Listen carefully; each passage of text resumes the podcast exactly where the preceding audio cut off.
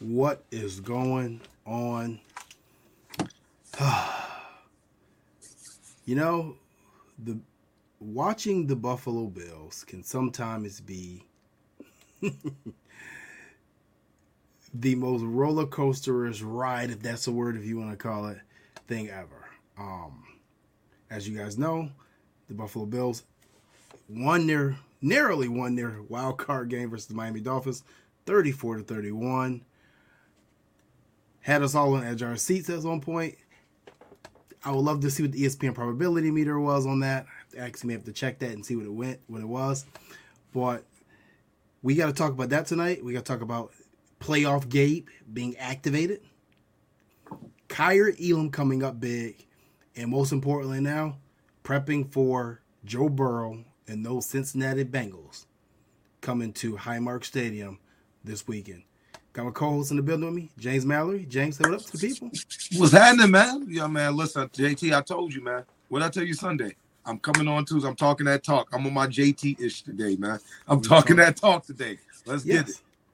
He is right. We are talking that talk tonight when we come right back.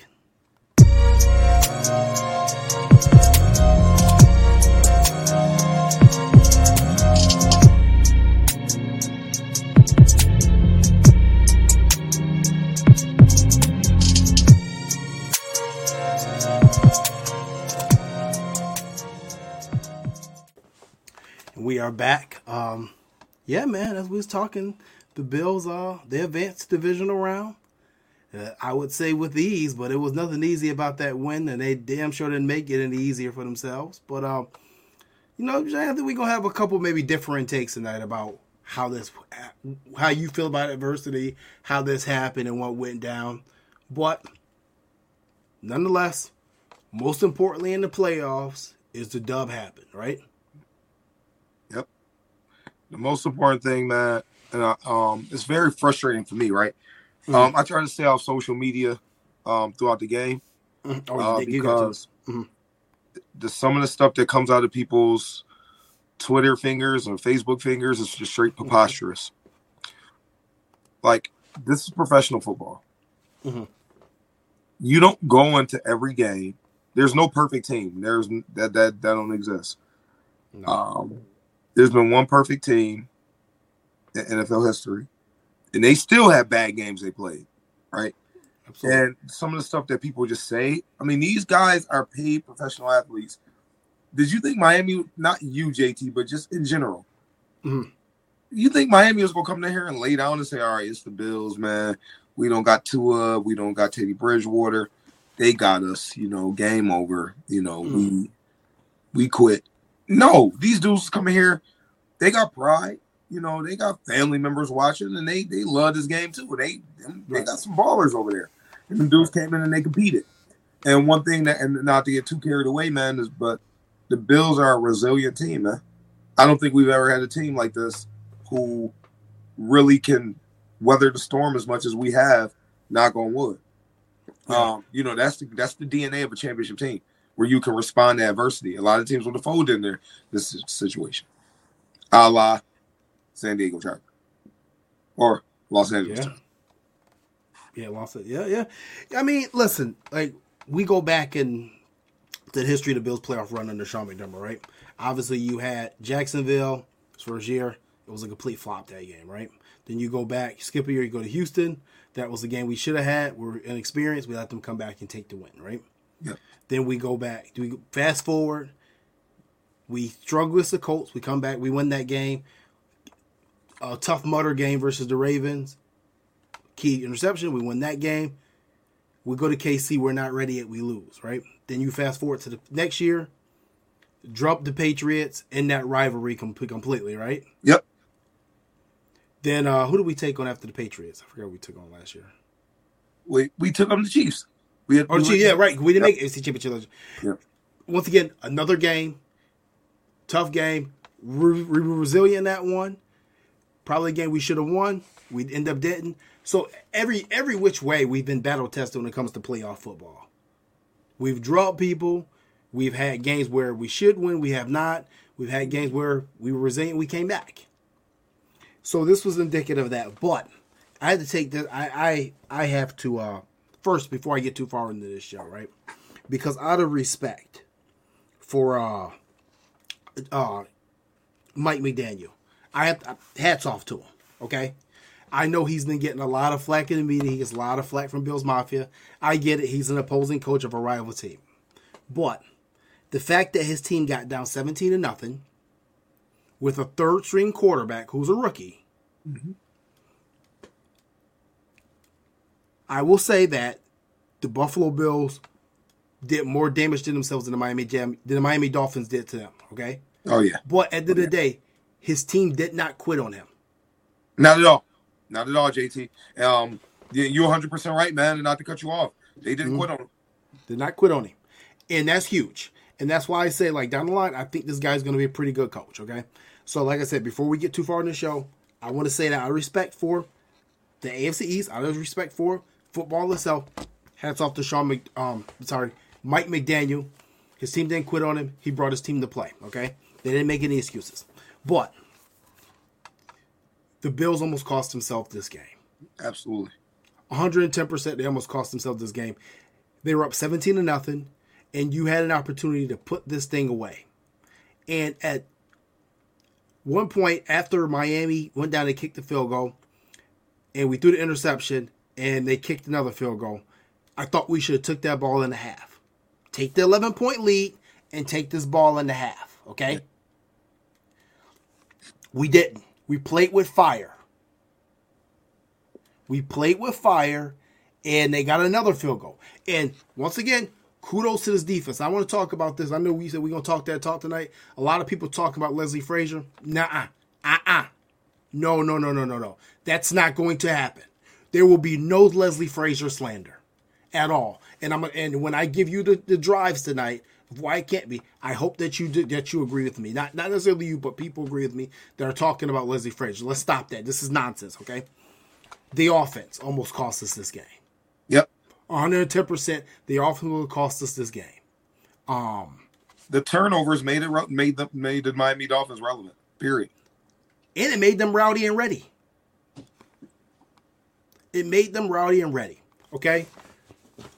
You take that ball in the half. It's up 17-6. And we were getting the ball. We didn't get the ball at the half. They got the ball at the half, correct? Okay? Take that ball in half. Listen, at some point, we do have to hold Josh Allen accountable. And I've been saying this for weeks now. That ball he threw to John Brown was a very arrogant throw. And the reason I say that is because you're throwing it to a guy who really wasn't even on the roster a couple weeks ago. You just called up from the practice squad, and I know he's a veteran. But you're throwing it at Xavien Howard. Now, mind you, I'm not saying Xavien Howard is even still playing at the level that he has been playing at the last couple of years. Yeah. But you don't keep going to that well over and over again. And if you're going to go at that well, you damn sure don't go at that well with a 50-yard bomb trying to have John Brown make a play on the ball over one of the best ball-in-the-air cornerbacks in the league, in Xavien Howard. You don't do that. That's not something you do, okay? So you get the return. Mind you, Miami gets another field goal out there. Hats off to the defense again. I just think that this particular game, it showed how aggressive we are, and sometimes we're not logically aggressive. It's honestly borderline stupidity. Mm-hmm. Once again, another game where we went right back, being overly aggressive. We totally went away from the run. Completely abandoned it. And you abandoned it with a double-digit lead. That bothers me. And this is not on Ken Dorsey. Like I said, I know a lot of people are saying, it's Ken Dorsey's play calling. Listen, there's 5 wide receivers, or 4 wide receivers and a tight end, or 4 receivers and a running back, or 3 receivers and a running back and a tight end. Okay? Just because there's one route on the boundary that's deep down the field, that does not mean he has to throw that ball. That probably means that there's someone sitting in the zone, there's someone checking down at the backfield, or there's someone crossing across the field that may be open or may be a lot lower risk throw that he can make. And he continues, and I've been saying it forever, he continues not to take the check down. He continues not to take the crossing route. It's not until we get into crunch time and somehow a team has fought their way back into a game or we are down that at that point he then begins to take everything the defense gives him. If he was just to simply took everything that Miami gave us, and honestly, if we attempted to establish a run game with the 17-point lead, this game would have never gotten close. Yeah. And we're lucky that Miami had a third-string quarterback, because if the tables were turned like this and we played like this in the second half with a two in there, hell, maybe even a Teddy Bridgewater, we may be talking about what our offseason plans are tonight. You are 100% right, JT. So I don't know, man. Like I said, I'm a little worried. I'm a little worried going to this Bengals game. I'm not going to lie. But, you know, overall, let's talk about this game. Overall, what did you think from the offense? Obviously, we came out firing, we came out clicking, and then we just hit a major rut. So I look at it this way. Mm-hmm. For the analytical people, okay. Right?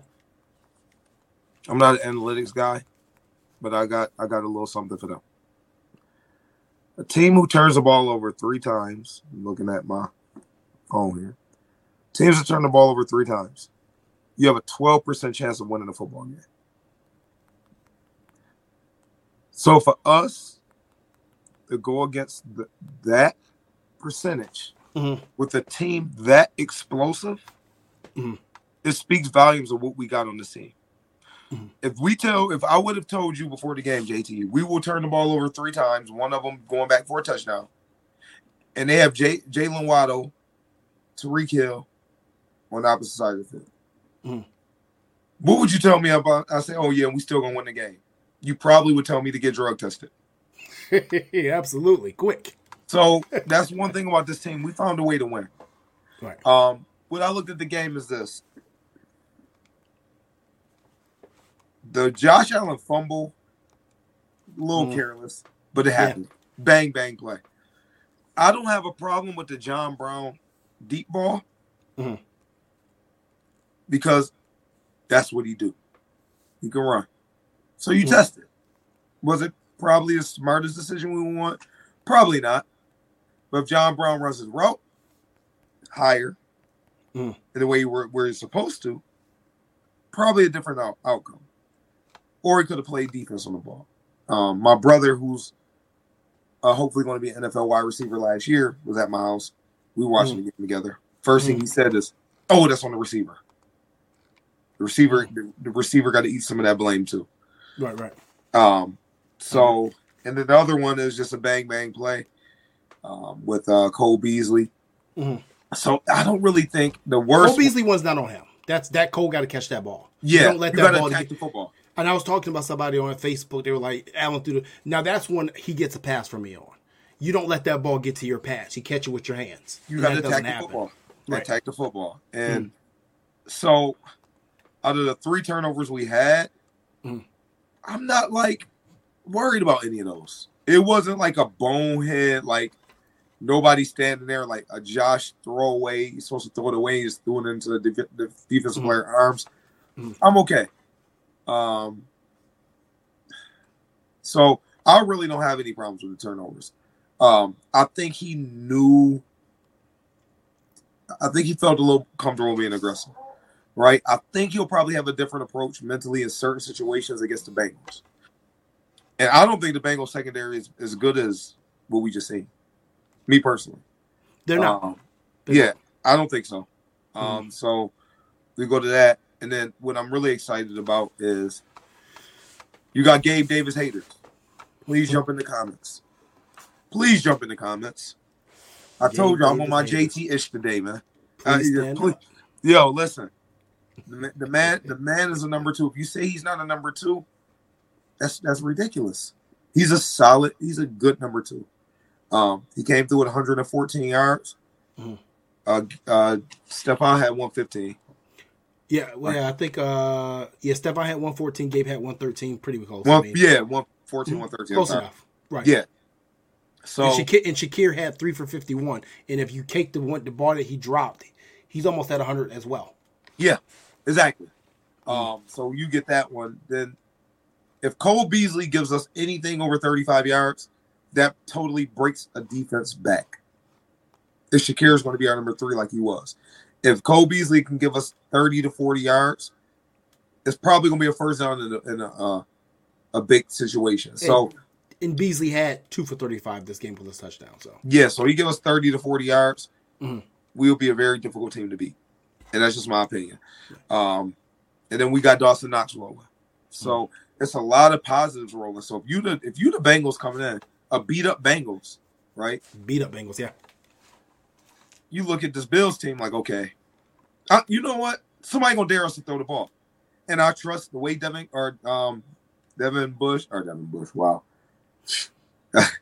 Singletary and James Cook running the ball. I mean, I like it. The only other thing I would have liked about the running game is when we got into crunch time there, I think we were trying to push Cook out there and instead of Singletary. And maybe that's because he's had a couple fumbles this year. But end of the day, like you saw we had to switch Singletary and ride him at the end there. Yep. I don't think that's a smart coach that says you don't put a rookie, as you say it all the time, a rookie that looks to bounce the ball outside in that situation. Yeah. Yeah. I don't think he trusts his eyes enough yet. And it's not, I just don't think he trusts it because that's naturally he's a outside zone type of guy. Mm-hmm. But I really liked. I was encouraged by what I seen. And once again, natural returner. What was I begging for the last 2 years, JT? Natural returner since the departure of Andre Roberts. Yes, natural returner. He has been a huge addition. So I'm really excited. I'm encouraged about what we got. I'll get to my bold predictions at the end, but I like it. I like what I seen, and I personally like close games in the play. I would have been afraid for this game if we blew them out. I would have been a little worried coming into this game. More worried coming into this game if we'd have blew them out. Give us that close game. Give us that no-biter. Why? As a player, I'm getting in the lab. Yeah. We got to fix this. If you blowing somebody out, it's a little different, But right. you have a close call, like come on, y'all, we got to. Season could have been over. Yeah, literally right. In front of our home fans, Super Bowl expectations. Yeah, you losing a wild card. That'd been disastrous. Plus the 17-point lead to a team with 13 goals. We would have never heard the end of that. No, this would have been disastrous. Absolutely. It's been one of the biggest fails in Bills history outside the Super Bowls. Yeah. I mean, they would have looked at this as one of the biggest fails in NFL history. Honestly, just because of the situation. Did not get out the first round? Yeah, that would have been bad. And with a third-string quarterback? Bad. Not second, third string. Like, that would have been bad. And at that, I mean, when you really look at these numbers, and that's why I say, people talk about Leslie Frazier. And, the Dolphins had 231 yards total offense this game. 189 passing, 49 rushing, 416 on third down. If anybody says it's Leslie Frazier's fault, that tells you a lot about their football knowledge. Period. We ain't even got to get into it, JT. Like I said, we're gonna get into the defense a little later, but I want to talk about going into the offense. I want to talk about playoff Gabe Davis. Okay. This is a guy that we talked about a couple weeks ago, and I broke down all the reasons why he's the number 2 receiver in this NFL. I think that he showed us what we were looking for.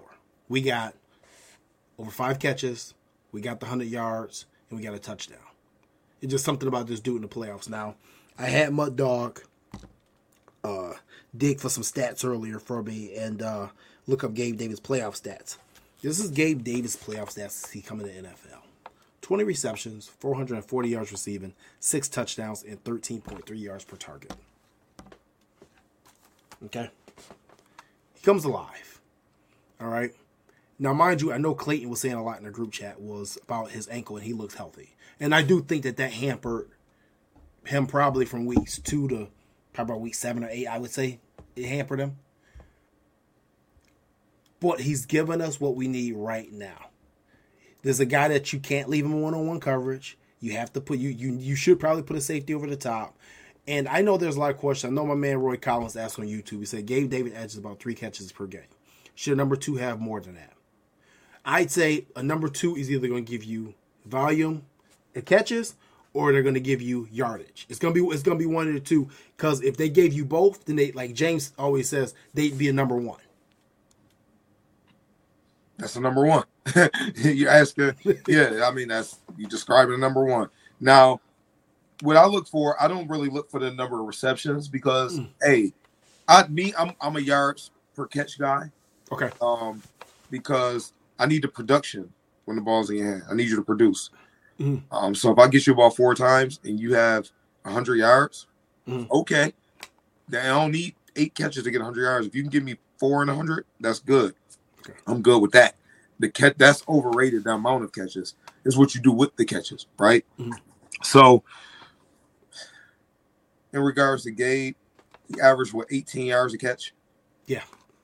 Dude, like, that's kind of ridiculous. 18 yards a catch? It's big. You know, so give me the yards all day. The amount of, you can have one. So I wonder if he had 9 catches for 58 yards. Right. Then the 9 catches is for what? Like, give me the yard. Give me the production. But we know it's always going to be hard for Gabe to get the volume of catches that people may want to look for, because of the fact that the Bills don't use him inside. Well, that's right. And then we have more. It would be different if our team was handicapped with weapons. I mean, right. We're not. So if we had to rely on him, you don't forget you got a $50 million tight end. People just ignore that. Like, if I would be more concerned if it was like a situation where we didn't have a good tight end and Gabe wasn't producing as much as what people say or the number 1 numbers are. That's a little different. We throw the ball as much as we do. You know what I'm saying? Like, okay, we do throw the ball 50 times, but when you got a tight end, then you got Quentin Morris, you sprinkle him in there a little bit, then the running backs catch the ball. So, I mean, it's a lot going on, which is a great thing, and that's why it's hard to defend the Bills. So, and I'm just thinking about it. If you are the Bengals sitting there right now, what do you do to stop the Bills, right? First thing you're going to do, okay, we're going to bracket Gabe or Stephon Diggs. Well, guess what? Gabe Davis can give you 150. Okay. So you going too high? You going too high, man under? Okay, let's do that. Now you got a mismatch with this athletic 6'5" tight end we have. Right. Okay.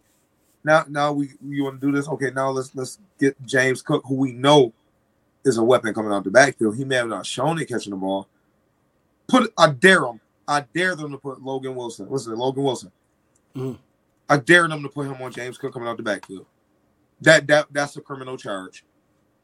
It's going to be a touchdown. That's a criminal charge. He's going to do him bad. That's abuse. Right. That's abuse. So if you're thinking about that, you know, a lot of Bills fans are actually really, really spoiled, you know, because we have multiple guys that can produce. So when you think about it on that aspect, there's a lot of things going on that you got to think about for your defensive coordinator. Right. I mean, it's like I said, Miami, as you saw with Josh Boyer trying to do with Miami, he pretty much tried to send an all-out blitz 2 out of 4 plays. If the Bills had an 8-play drive, he would send an all-out blitz and felt like 4 plays out of 8. Yep. They played like they had nothing to lose. And that's why I didn't want Jacksonville to come here. That's why. They got nothing to lose. They're going to go into Kansas City with nothing to feel, the feeling of nothing to lose, and they just going to ball. They're going to ball. The pressure was on Los Angeles, the Chargers. Right. Everybody, you know what I mean? So. Yeah, you know, I don't know. It's just, like I said, the performance like Gabe Davis is encouraging. And like I said, if you're going to get this performance from Gabe, and one of my men said, my house here, he said, more quick screen, short dumps, Beasley, Cook, Hines, Singletary. I would love to see that. Torch Robinson also says when they're going to use the screen game with Cook. I agree with that. The screen, and a lot of people don't get this. Okay. The screen game is a lot like the option game. Okay. When I was in college, we were in a lot of option, right? You have to drill that every day. Like, you get it right. Like, we had an option period where 15 minutes straight, 10 to 15 minutes, we are running the option, like literally drill it. The screen game is the same. You can't just say, okay, we're going to run the screen here. We're going to run two of the linemen out and throw the screen. It doesn't work that way. Because of the timing? Yeah, it's timing. You know, the linemen running out there, they got to understand what's happening, what's going on. You got these big guys running out in open space. You know, you realize what they're setting up, just the timing, everything going on with it. If you don't run the screen the right way, that thing can get picked off and taken the other way really freaking quick. So people just throw that out there. We are not a screen team. We just not. Why do you think we're not? Because, like I said, I've been saying it all year too. Because you've seen more teams come with this blitz, and Miami wasn't the first team to really run at us like this. You know what I mean? And I just wonder why haven't we implemented that? I know Anthony Frost. I know a bunch of us have all said it. Well, why not implement it? Why not put those periods in to make sure? Hey, put this in because we tried a wide receiver screen, and our wide receiver scenes. I think we may run the worst wide receiver screens in the NFL. But you got to look at your personnel. Okay. So if you look at your personnel, do we have the personnel to be a screen team?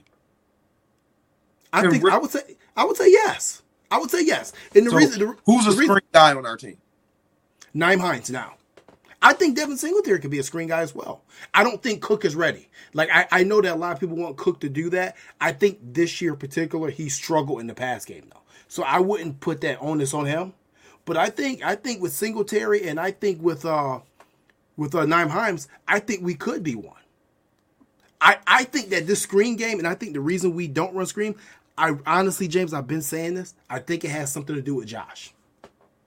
It could. It very well could, but I don't think we have screen guys on our team. Well, we have a couple, but when you look at a screen team, like I'm gonna throw Miami out there, dude. They are a screen. They got dudes that throw screens to. Like they have dude. They're a screen team. Our team isn't made up like that. Why now? If we still had Tavon Austin on, we don't got many guys who just wiggle. How many? Oh, you talking about wide receiver screen? Or you talking about running back screen? Both, because they both one and the same. When you work them, you work in both running back and wide receiver screen. So you gotta be able to have both of them. You get what I'm saying? So I'm thinking about that. So you got to be a screen team. And Tavon Austin would have been the only person on our roster with wiggle. We don't have receivers that's going, they get an open field, they just going to break somebody down like a double barrel shotgun. We don't have that. That don't mean we don't have guys that's athletic and fast. We don't have the wiggle type. We don't have that. Think about somebody that you see them in the open field, they're going to shake the hell out of somebody. We don't have that type of guy. And even with McKenzie, he's a speed dude. Like even when he get those jet sweeps, he just runs straight. When he try to stop, he's straight line. Yeah, and when you try to stop and redirect, it usually don't turn out too good.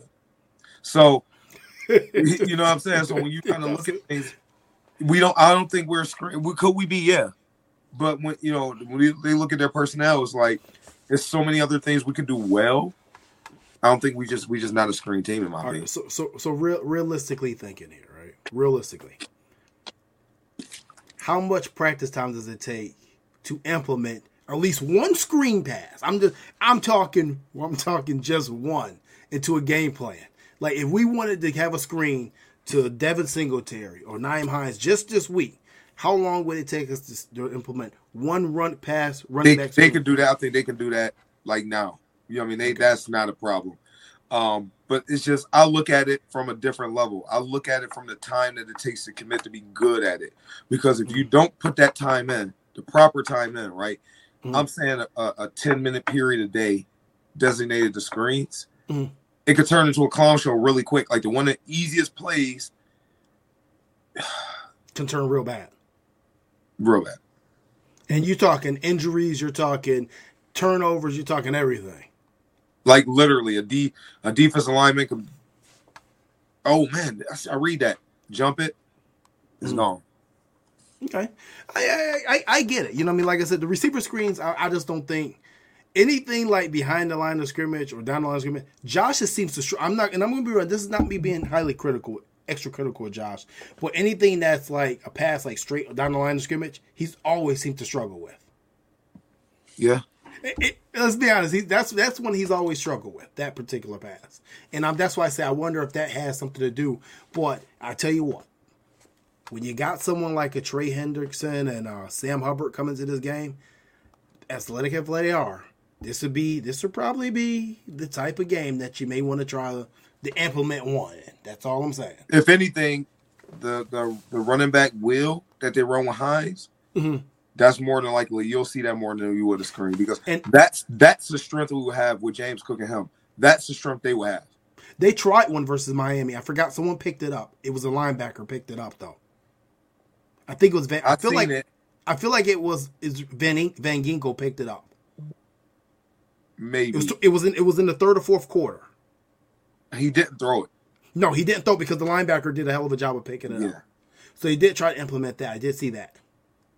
If anything, I think we could throw those. Yeah, I would love to see a screen pass. I mean, I know Torch asks, is that because Dorsey hasn't adopted that into the office? I think like it probably is, but I tend to feel that Josh has like 80% input on this offense. So if Josh doesn't like screen passes, he doesn't feel comfortable with them, and I'm not saying he doesn't, then that's probably the main reason why we haven't put it in. Because if Josh said, hey, let's get some screen passes in here, or he thinks it's a good idea, they will implement it. Do I personally think it's a good idea? I think it's a great idea because it's going to slow some of these pass rushes down. Someone just put a stat in there that was crazy. I know I had been asking about how much our guy Roy Collins, he puts, I believe her stat that Miami played cover zero 52% of their plays. That seems like a lot. It is a lot. Well, like, that's why they paid them guys on that back end. That's how they're built. Mm-hmm. Those guys aren't built to be in cover two and cover three. Those guys are all man dudes. Like that's what that team is. Xavien Howard, you ain't paying that man money to sit back and backpedal on cover three and read cover three picking. No, they are zone cats. So they like, you know what, we going here and we doing what we paid y'all to do. Mm. Yeah, Doug says he's been waiting on that wheel route with Cook. Like I said, they didn't run it with Cook, but they did run it with Hines. I saw that play. The Dolphins did a good job of picking it up. They threw it to Cook earlier in the midseason. They threw Cook that wheel route in the end zone. Oh, they did. You're right. Yeah, they did. Mike Boger says, I think draws are also needed. My girl Roy Collins says, where did the jet sweeps go? Should they use them more? I think Cole Beasley's, I mean, not Cole. We don't run no jet sweep to Cole Beasley. Isaiah McKenzie's probably the only one that has the jet sweep. Oh, and Nyheim Hines. We did try some with Nyheim Hines. Yeah. But, it's funny because I would love to see Hines more in the game, but we use him so little in the offense that it's almost like when he comes in the game, the defense is keying in on him. Absolutely. You'll see more of him next year. Yeah. But moving on because we getting way off topic here. Obviously, we were talking about playoff game, and I think that this is encouraging, and I think this is not surprising at all. I think he's just solidifying himself and setting himself up to get paid next. I do still think he's going to get paid in Buffalo. I think Josh Allen's going to have a lot to do with that. And, any final thoughts on Gabe Davis? I would love it. I kind of differ. I would love to keep him. I don't know. But you think he's replaceable? I think Bills fans would be the same thing when people was complaining and talking trash about Robert Woods, and then when he left, they were looking super stupid when he went balling for LA. It'll be the same thing, but I think he will produce. He'll produce more depending on where he goes. Yeah, depending on where it matters. I don't think we're gonna be able to afford him because I think somebody will give him $20 million on the open market. I think that. It won't surprise me. The receiving market is inflated like hell right now, so it wouldn't be as much of a surprise. Yeah, I think somebody will give him 20. Yeah. Roy Collins, they think Gabe will go over 100 yards again this week. I believe so, too. I'm right along with you there. It's going to be very difficult for them to stop our pass game, man. Yeah. Well. Look at it. I mean, dude, Baltimore had success throwing the ball on them dudes. Mm-hmm. They didn't throw a lot. Yeah. Yeah, shout out to Isaiah Hodges bottling there in New York, man. Definitely. What did I say? You said Isaiah Hodges was gonna be a dog, and I said active roster. And I agree with you. I just felt like even if he's on this team now, I just don't think the spot was there for him. And the reason I tell you who they should keep him over? It was a McKenzie, right? Yes. But I told you that they weren't going to keep on McKenzie because certain things they run to McKenzie, they have just McKenzie run. But I told you that the roster spot was coming down. It wasn't between Isaiah Hodges and McKenzie. It was between Hodges and Kumaro. Yeah. And they had a chance to keep Hodges on this roster. He was active He was active for three. He was active for three games. They put him on the active roster, and then they tried to stash him back on the practice squad one time. And the Giants are waiting. And I think one game he had 4 catches of 46 yards before he got claimed. So I mean, I told you, I was surprised he even made it that long on the practice squad personally. And I had the receipt that I said a team like New York was going to gap him. So I mean, but shout out to him, man. I'm happy for the dude. Mike Boger said, hey, is Jones Turner be a good receiver? Yes, he is. Mookie says, screw Dorsey. Cody Wells says, thank you, Christian Kirk, for that. Yes, that's for the inflated receiver market. And you can thank Tyreek Hill and DeAndre Hopkins as well. Hey, Christian Kirk came through last week, though. Yes, he did. Yes, he did. Then they let Kumaro go today. Did they let Kumaro go today? It may have. I don't know. I don't know. I didn't see that. He was on IR. I haven't been checking anything. Work was a little crazy for me today, so I'm behind on any football. Crazy for me, too. I am behind, so if you guys got some facts and stats, put them on in there. But moving on, Kaiir Elam, man. This is a guy that came up pretty damn big, bro, in a key situation. That interception may have saved the Bills game and honestly, ultimately, the Bills season. Yeah. His athleticism showed. We played a team that he could get up on the line, punt somebody in the face of the line of scrimmage, and just use his athleticism what he used to in Florida, and it fit the bill. Now, mind you, I want you guys to understand that in this game, just between Tyreek Hill and Jalen Waddle, they only had Tyreek Hill went 7 for 69, and Jalen Waddle had 3 for 44. Obviously, Waddle dropped a couple balls out there this game, but still, he came through big. So, what do you do with Kaiir Elam this week? Is he starting? Or are you putting him back on the bench? Or are you doing his rotation? What are we doing with Kaiir Elam this week? He's starting to get it. He's starting to get it. This is the tough one for me. Because me, this is how I would do it. Okay. I'm starting if Dane is healthy.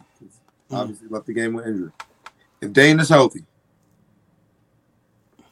I'm starting Dane. Okay. Kaiir Elam is coming in immediately because that veteran, you need that veteran in there. Dane's gonna be flying. And you need that veteran to kind of come in there and then hand it off to the rookie come in. And I'm making Benford active. You want physical corners this game, and both Benford is very interesting because Benford and Kaiir Elam, they draft our very physical corners. They could play some man defense.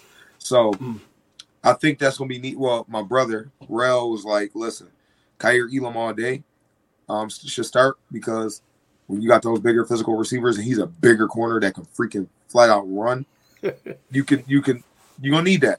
They got big receivers, man. Yeah. If it's me, I'm playing them.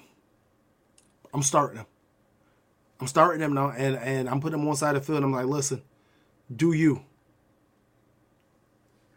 But you have to worry about him in the zone.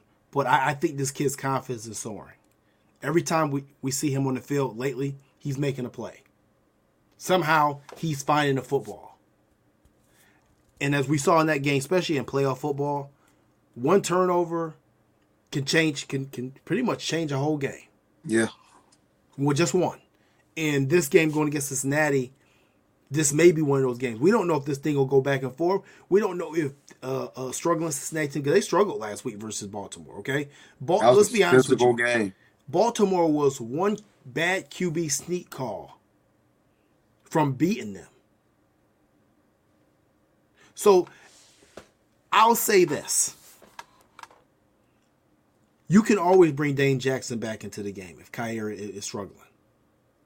But when I'm looking at when I'm looking at Tee Higgins, when I'm looking at Jamar Chase, and I don't even think neither one of those guys is going to be the X factor this weekend. We'll talk about that. I think X factor is actually going to be Tyler Boyd. That's what I think is going to be the X factor. Okay, when you're looking at them, they're built off of, outside of Jamar Chase. He's just a dog. Okay, he got the heart of a lion. But when you look at Tee Higgins, he's built off of athleticism. Dane Jackson has struggled at times this year with guys who are more athletically inclined. That's not a knock on Dane. He's just not a 4-3 guy. He's not a 4-4 guy. That's not his skill set, okay? He does everything else well besides being athletic inclined. Kaiir Elam is athletically inclined. And with them having 3 out of 5 offensive linemen injured, and we don't know if any of those guys are going to suit up this week. Yeah, Jonah Williams, he got the dislocated kneecap. Mm-hmm. And then Gar, what's it, Kappa. Ankle. They all week to week. Right.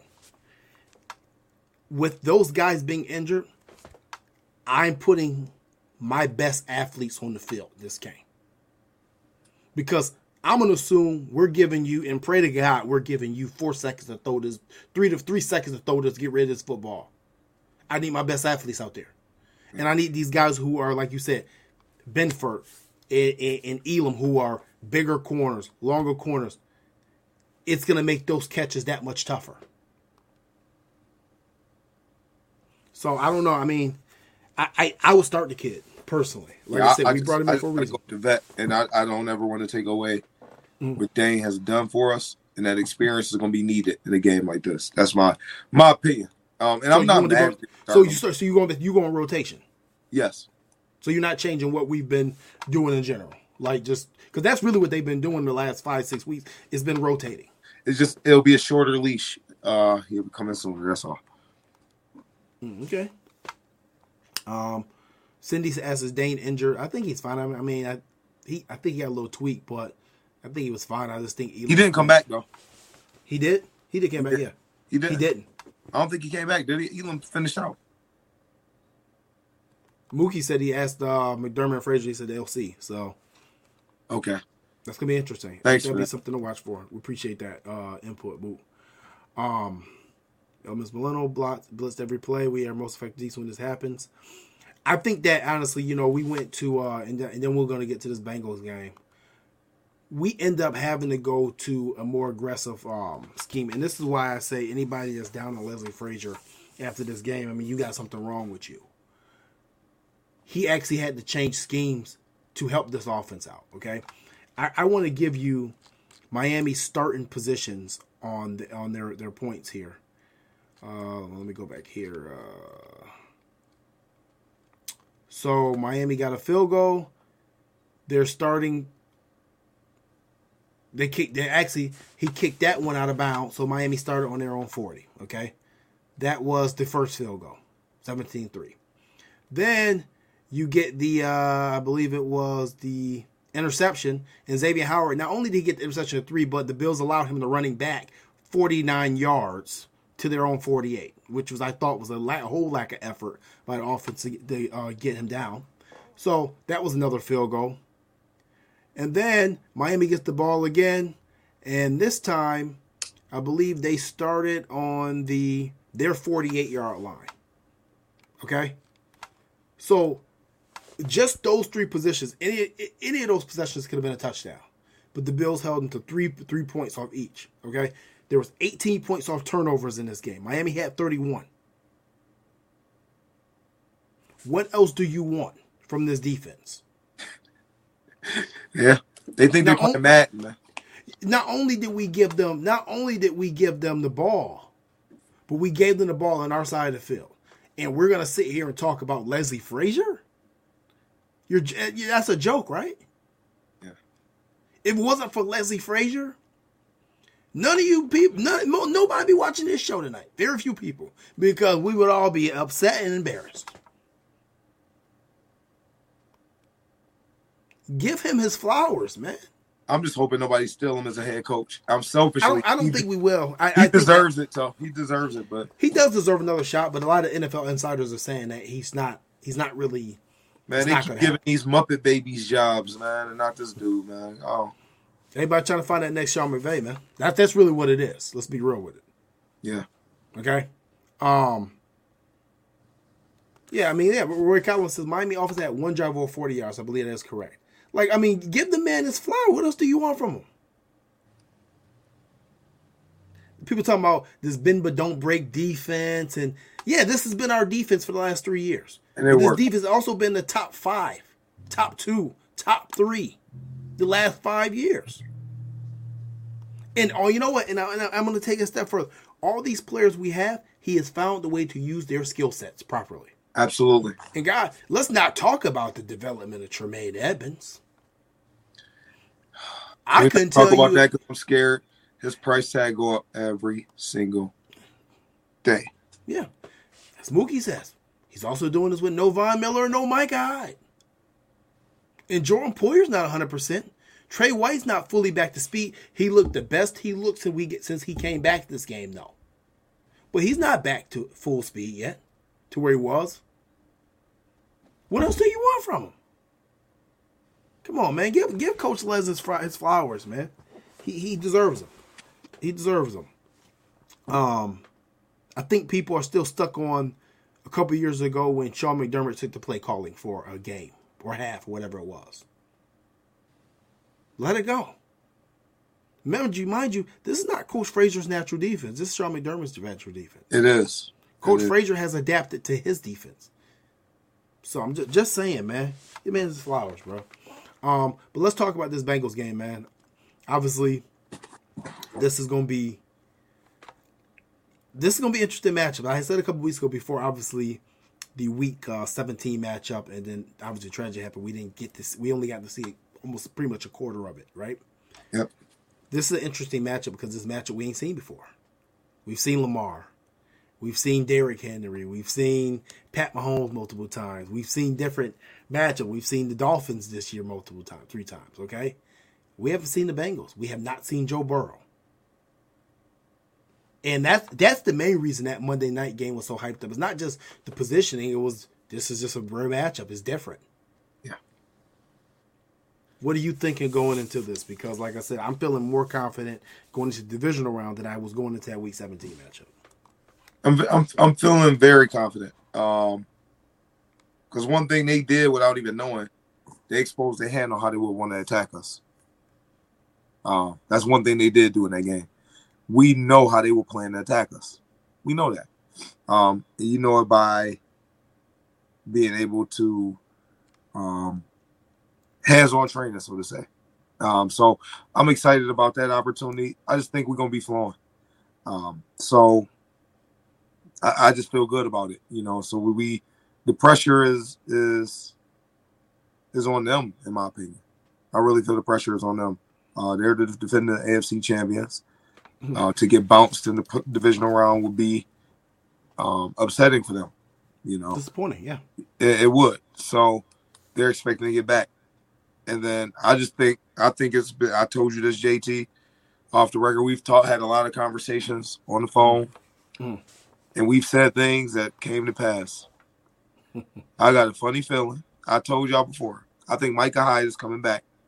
You did. And I think Demar Hamlin, it was strategic in regards to when they would have him come back to the stadium. I think he'll be there this Sunday, and that's going to be off the chain. I had to throw my pen down on that one, JT. Throw the pen down. All right. So I agree with you on all that, right? Yeah, I agree with you. I disagree with you originally when you said Mike Hyde. We talked about him like, nah, that's not a chance, but looking like you're going to be right on that. If the Bills wouldn't make it to AFC Championship game, which I still think is going to be Super Bowl if they make it, that he's going to come back. I know he won't be. I know he won't be for this game, but I think that practice window is open for at earliest AFC Championship game. At earliest, if not AFC Championship game, we make it to Super Bowl. Micah Hyde going to be suited up. You better believe he's going to be suited up and be out there. I would love to see Demar Hamlin do it at this game. Like, I know a lot of people I was talking to people on social media this week, and they were saying that that they wanted him. They thought Demar should be at this game, and I said no, it's not gonna be this one. It's gonna be that divisional round game, and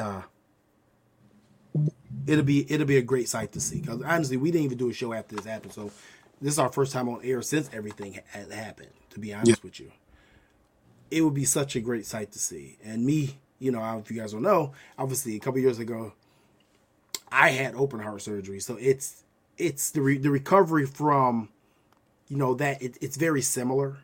So for your first couple of weeks, you're really winded. You know what I mean? So that's why, you know, he was doing things. He's probably doing things in spurts. You know what I mean? But still, you still have a lot of rest. he should be up to speed enough to be able to be at the game and do it. But then again, we also don't know what the doctors are saying about keeping his heart rate. Because not only it'll be a rush for fans, but it'll be a rush for him as well. Okay, so it'd be a great sight to see, though. But we'll see. And actually, I agree with Roy Collins here. I want to see Hamlin give Tee Higgins a hug at midfield. That'd be great. Yep. That would be great. Because, I mean, at the end of the day, football is really about unity. At the end of the day, like, they grind, they fight. And we saw, Christian Wilkins, stuff like that. But at the end of the day, it's a fraternity, and it's a very rare fraternity that you have been a part of. Yeah. So, no, but I think that this is a matchup of I think that the Bengals defense may end up being overly aggressive. I thought that Monday night game that they came out, they were taken to the Bills physically at the beginning of the game. I don't know if they were going to be able to sustain that, because when you use that much energy at the beginning of the game, it is hard to sustain. Yeah. I don't think they're going to come out as used up as they were for that game. I also believe that down the stretch, this may possibly be the worst secondary out of all the secondaries in the NFL left in the NFL playoffs right now. I like Jesse Bates. I think Jesse Bates is solid, but Jesse Bates is more of an in-the-box safety, in my opinion. Yeah, he more tackler. Yeah. In-the-box safeties don't work against the Buffalo Bills. That does not work against the Buffalo Bills. We stretch the field too much. Logan Wilson is solid, though. Okay, Logan Wilson's solid. Sam Hubbard is solid too. Trey Henderson, I think that's the guy. I would love to see them moving that tight end over to his side. Running backs, you have to chip him. But this guy is constant energy. He doesn't stop. He's like energized, but he keeps going and going and going. But I think you got to bring it to him. That's one guy that at the beginning of this game, I don't care if you have to chip Dawson Knox. I don't care if you have to chip Reggie Gilliam. But this is a guy, you have to punch him in his mouth over and over and over again at the beginning of that game. The second part of that is, you saw how much the Ravens were able to move the ball without a passing game against the Bengals offense. They knew what was coming and still couldn't stop it. Yeah. This is, like I said, they don't have the most physical guys on that defense. They're kind of light, to be honest with you. Outside of DJ Reader and BJ Hill, they're kind of light. And honestly, when you put a guy like DJ Reader and a guy like BJ Hill, who are traditional run stuffers, in my opinion, that makes Josh Allen that much more dangerous. Yeah. It's a lot different when you have an athlete like Christian Wilkins inside that can kind of help track him down. That dude is a baller. Yeah. Going from Christian Wilkins to BJ Hill and DJ Reader, that's a big difference. Those guys ain't catching Josh. There's not a chance. They might well just stop running. Yeah. Yeah, pull a damn hammy trying to catch him. And that's not me talking about him. You know what I mean? But that's just me being realistic. They're a different type of style. Yeah, it's a different type of style. That's like us putting Daquan Jones and maybe Tim Settle on the kill all game and wanting them to catch like Lamar Jackson or something. Yeah. That's what Ed Oliver's here for. They don't have an Ed Oliver. You're right. The other aspect of it is, listen, with those three offensive linemen, if those three offensive linemen don't play, that works into Buffalo favor. Obviously they're down three starters. But what I mean by it is Joe Burrow is not he's not a scrambling quarterback. He struggles with collapsing pockets, and he struggles with pressure up the A-gap. He need time. Right. This is not a guy that's going to break the pocket and going to kill us for 20 and 30 yards over and over and over again. It's not going to happen. Yep. This is a game where A.J. Epinesa specifically needs to show up. And the reason I say that, because out of him, Rousseau, and Boogie Basham, he has the best bull rush out of those other guys. And that left tackle was getting, oof. Yes. It was going to work on him when Jonah Williams went up. Exactly. My point is, listen, we don't necessarily need the sacks. We just need to collapse the pocket and make him feel that pressure. Yep. That's going to force turnovers. That's going to force errant throws. I don't think their defense can stop the Bills. They didn't stop them on and the one drive we had, they didn't stop them. It was, if it wasn't for just a missed timing for Cole Beasley, that game would have been a tie game. Would have been each team would score a touchdown. They didn't stop us. I mean, give me your takes, man. I'm going on and on, but I want to hear what you got to say about this. I think the Bills will have to mix it up on them. Mm-hmm. I think you're going to have to give them a dose of the running game because, dude, they watch.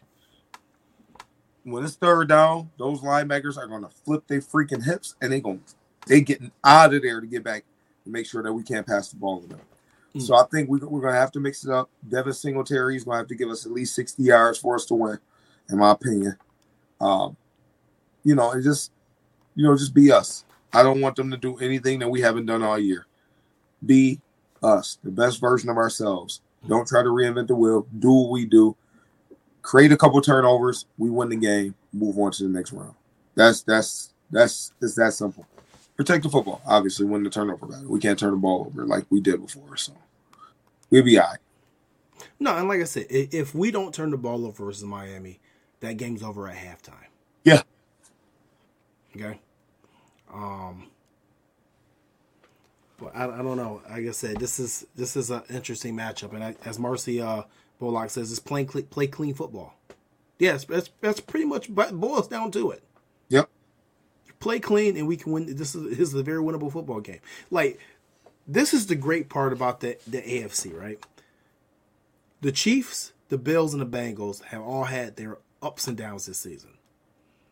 Now, mind you, all those downs haven't resulted in losses at times. But not one of those three teams have been completely dominating all year. Not one of them, not including the Bengals, like I said, including the Chiefs. The records are not necessarily indicative of that, but they have not all been dominating. Okay? Yeah. Out of those teams left, I'd say that Buffalo was probably still the most talented. Yeah. Even with the injuries. You know what those three teams got in common? What is that? They find a way to win. That's simple. Yeah. That's simple. Yeah. I mean, reality, there's only really, in my opinion, been one dominant team in the league this year, and that's been Philadelphia. Yeah. Philly has been dominant pretty much from front to end, outside of the Jalen Hurts injury. Yeah. And honestly, out of all the teams left in the NFL playoffs, NFC included, that is the only team that scares me. That is the only team that I see as possibly a bad matchup. The rest, I'm looking like we should beat them. I don't care if it's San Francisco. I don't care if it's Dallas. I don't care if it's Cincinnati, Kansas City, Jacksonville. The Bills should be able to beat all oncomers. Yeah.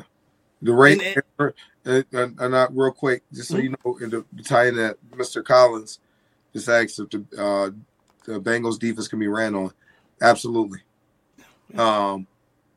That's what happened. They knew it was coming. JT, you allude to that. They knew it was coming against the Ravens, and the Ravens just did their thing. So I anticipate Reggie Gilliam having a bigger role in this game. Yeah, I mean, the Ravens ran for 155 yards on them. Because Ricard was in a lot. Yeah. I think that looking at that film, we should really try to utilize Reggie Gilliam more. And we definitely should use double tight end sets a lot more. Especially, like I said, talking about Trey Henderson, talking about Sam Hubbard. You want to be able to slow them down. Because, like I said, nothing against Cam Taylor-Britt or Eli Apple. But I said it before. Those guys can't cover Stephon Diggs. Neither one of them. Those guys can't cover Gabe Davis. And if you, like you said earlier, if you get the wrong matchup for James Cook or Nyheim Hines, Singletary, that's points. Yeah.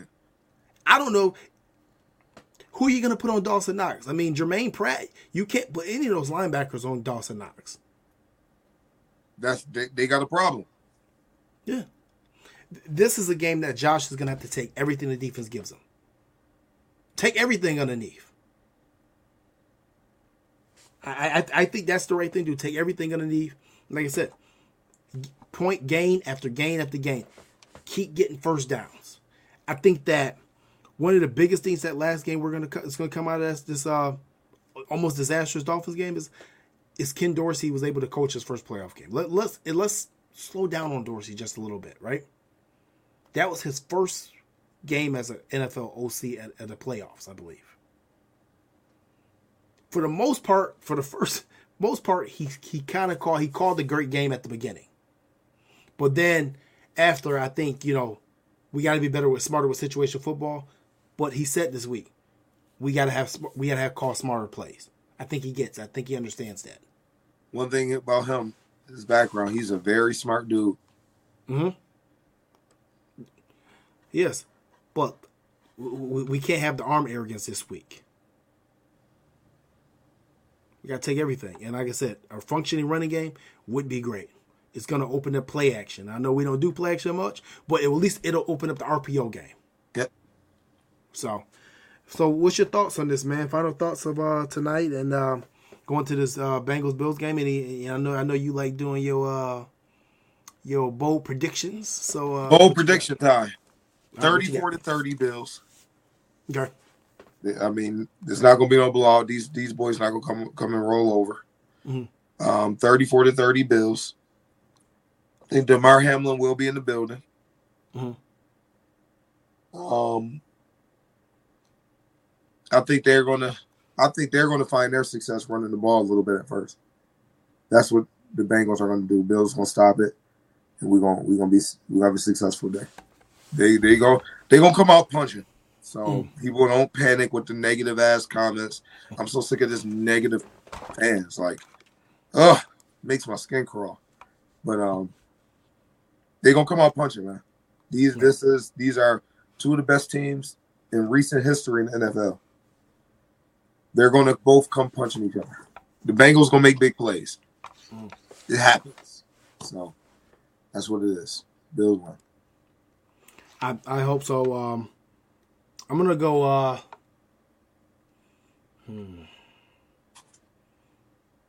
this game, you look at both of these teams, it's easy. Like, man, this game going to be 55-48. But no, realistically, I'm going to go 38-31 Bills here. Actually, no. I'm going to go 38-27. I think they do win by double digits in this one.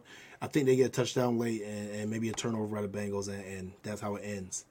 But I think this is a very winnable game, and the fact that their offensive line is banged up. Listen, Greg Rousseau, Boogie Basham, AJ Epinesa, and Oliver, you guys are all high picks. Yep. You got to show up. Like I said, if you can't show up for this game, possibly with backup linemen, then what in the hell did you learn from Von Miller all summer? No, forget that. Why were you picked so high? Forget Von Miller. Yeah. You're talking about first and second round picks. You got to come with it. It's now or never, especially Ed Oliver. Joe Burrow struggles with pressure up the A gap. Anything from inside pressure, Ed, this is your game. If we need you for one game, this is it right here. And guess what? You got a guy who won't be able to get away from you. This is it. We need that cowboy to ride him, cowboy, whatever he got to do. I love the way he gets down in the stands and he bucks his leg if you never see it like a horse. We need all that this game. You want to set yourself up for a payday, whether it's here in Buffalo or not? This is right here. You got the national stage. That Miami game had 39.9 million viewers. You want to play on the big stage, Ed? This is it right here. This game going to have about 48 million, maybe 50 million viewers. You wait and see because the whole country tuned into this. This is big time. This is big time football. All the greats going to be there. Thurman, Andre, Jim, Bruce. All them boys going to be there. This is big time football. This is what everybody's been waiting for. This is what Sean McDermott and Brandon Beane promised us. They promised us big-time football on the big stage right here at home in Buffalo, not on the road. And we finally got it right here. This is it. Everybody got to show up. There ain't no excuses. Come out and whoop they ass. That's it. Who they? Whoop they ass. That's who they is. That's it. Game over. It's done. No excuses. Let's get it done. Absolutely. That's it. Any final thoughts? Let's take care of business. The Bills Mafia that's going, come up, and show out. Make sure it's loud. Make sure it's turned all the way up. And be safe. Yes. Please. Who they? These nuts? Yo, you stupid. You know what he said? I know. You funny, man. That's great. But no, man. And make sure when you tailgate and turn the grills off. Somebody's car caught on fire out there last week at the stadium. Turn the y'all. We are better tailgaters now. Turn the damn grills off. So, but and I agree with Mike Boger. Yes, Edmonds got to hit someone crossing that middle. Set the tone. Absolutely. First person cross the middle. Listen. Knock him the hell out. Don't kill him. Knock him the hell out. That's it. Be physical. Be as physical as they were. And don't forget that Hayden Hurst gave Teron Johnson that concussion. And Trey Henderson brought his leg up and tried to kick, Josh Allen in the man parts. Okay? Let's not forget that. Let's play physical. Other than that, play physical, play clean. Let's get this done, man. Thank everybody for tuning in tonight. It was a great show. And I will see you guys next Tuesday as we getting ready to either play the Jacksonville Jaguars here in Buffalo or heading to Atlanta. I will see you then. Down. A-Town down. Catch you later. All right. Go Bills. Go Bills.